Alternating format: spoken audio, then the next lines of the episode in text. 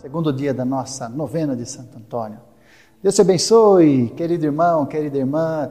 Vamos para o nosso segundo dia da novena do nosso querido Santo Antônio, que seja mesmo uma novena muito especial para todos nós. Em nome do Pai, do Filho e do Espírito Santo. Amém. Meu querido protetor Santo Antônio, confiantemente recorro minha voz nessa novena para que, inspirado por seu exemplo, possa se realizar também na minha vida cada dia mais os desígnios amorosos que o Pai Eterno tem sobre mim. Por sua intercessão, que eu seja visitado por um profundo espírito de arrependimento de meus pecados, de sincera conversão e de perseverança no amor a Deus e aos irmãos até o fim da minha vida. O que especialmente vos peço é a seguinte graça. Faça o teu pedido agora para Santo Antônio. Se essa graça não for conveniente para minha salvação, alcançai-me especialmente a perfeita conformidade com a vontade do Pai. Ó glorioso Santo Antônio, ouso pedir que leveis minhas humildes súplicas ao menino Jesus, que tanto gostava de repousar em seus braços, para que também eu seja renovado por sua pureza e ternura e aprenda a viver na plena confiança filial, para que um dia, na sua companhia, possa gozar para sempre a felicidade eterna do céu. Amém. Então, segundo dia, nós vamos falar da esperança de Santo Antônio. Amou vivamente o santo esta virtude uma vida de sacrifícios em luta constante contra o inferno, o mundo, as paixões, seria impossível sem uma grande esperança. Tinha uma grande confiança na bondade divina, na paternal providência de Deus e na ajuda constante de sua graça. Por isso, o santo jamais desvaneceu em sua vida incessante e penoso esforço. Contava com Deus. Humilhemo-nos e contemos não com nossas forças, mas sim com as forças divinas, esperando em Deus. Então, ontem nós falamos da fé de Santo Antônio, hoje da esperança. Olha que coisa, Santo Antônio, ele quando morou em Coimbra, no mosteiro da Santa Cruz, ele viveu uma grande tribulação naquele mosteiro. Aquele mosteiro era um mosteiro muito dividido, era um mosteiro que vivia em contínuos conflitos. Naquele mosteiro que vivia Santo Antônio, 60 anos atrás, havia morado São Teutônio, o primeiro santo português, um homem realmente muito ungido, que havia sido inclusive diretor espiritual do rei Afonso Henrique, o primeiro rei de Portugal. Depois de Afonso Henrique veio o segundo rei, o rei Sancho I, e o terceiro rei que sucedeu foi o rei Afonso II, também chamado o Gordo. E ao contrário dos reis que o precederam, era um rei iníquo, era um rei que declarou guerra à igreja, era um rei que se afastou do Papa, se afastou dos bispos portugueses e mesmo vivia em contínuo conflito.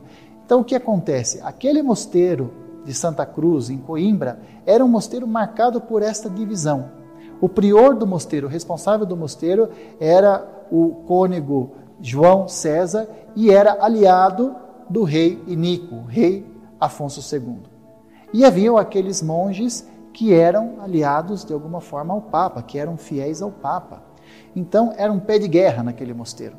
Entravam mulheres, havia corrupção, desvio de dinheiro, havia disputas, e Santo Antônio, meus irmãos, vivia no meio de todo esse conflito.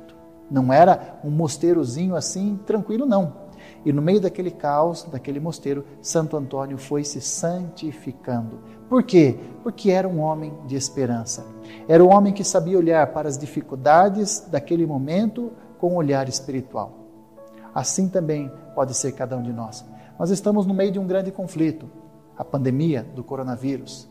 Nós estamos vendo tantas pessoas perdendo entes queridos, tantos pais e famílias desempregados, e nós podemos olhar para toda esta situação sem esperança e nos abater, ou nós podemos olhar com esperança, como Santo Antônio, e no meio de todas essas situações a gente saber que Deus está junto de nós, que Jesus está vivo e nós queremos ser fiéis a Ele e nós não vamos ficar nos prostrando diante de todas essas situações, mas vamos permanecer por amor a Jesus.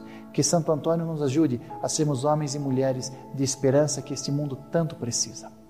Pai nosso, que estais nos céus, santificado seja o vosso nome, venha a nós o vosso reino Seja feita a vossa vontade, assim na terra como nos céus. O pão nosso de cada dia nos dai hoje, perdoai as nossas ofensas, assim como nós perdoamos a quem nos tem ofendido. E não nos deixeis cair em tentação, mas livrai-nos do mal. Amém. Ave Maria, cheia de graça, o Senhor é convosco. Bendita sois vós entre as mulheres, bendito é o fruto do vosso ventre, Jesus. Santa Maria, Mãe de Deus, rogai por nós, pecadores, agora e na hora de nossa morte. Amém. Glórias ao Pai, ao Filho e ao Espírito Santo, como era no princípio, agora e sempre, por todos os séculos dos séculos. Amém. Rezemos o nosso lembrai-vos. Lembrai-vos ao glorioso Santo Antônio, amigo do menino Jesus, filho querido de Maria Imaculada, que nunca se ouviu dizer que fosse por vós abandonado aquele que a vós recorresse, implorando a vossa proteção.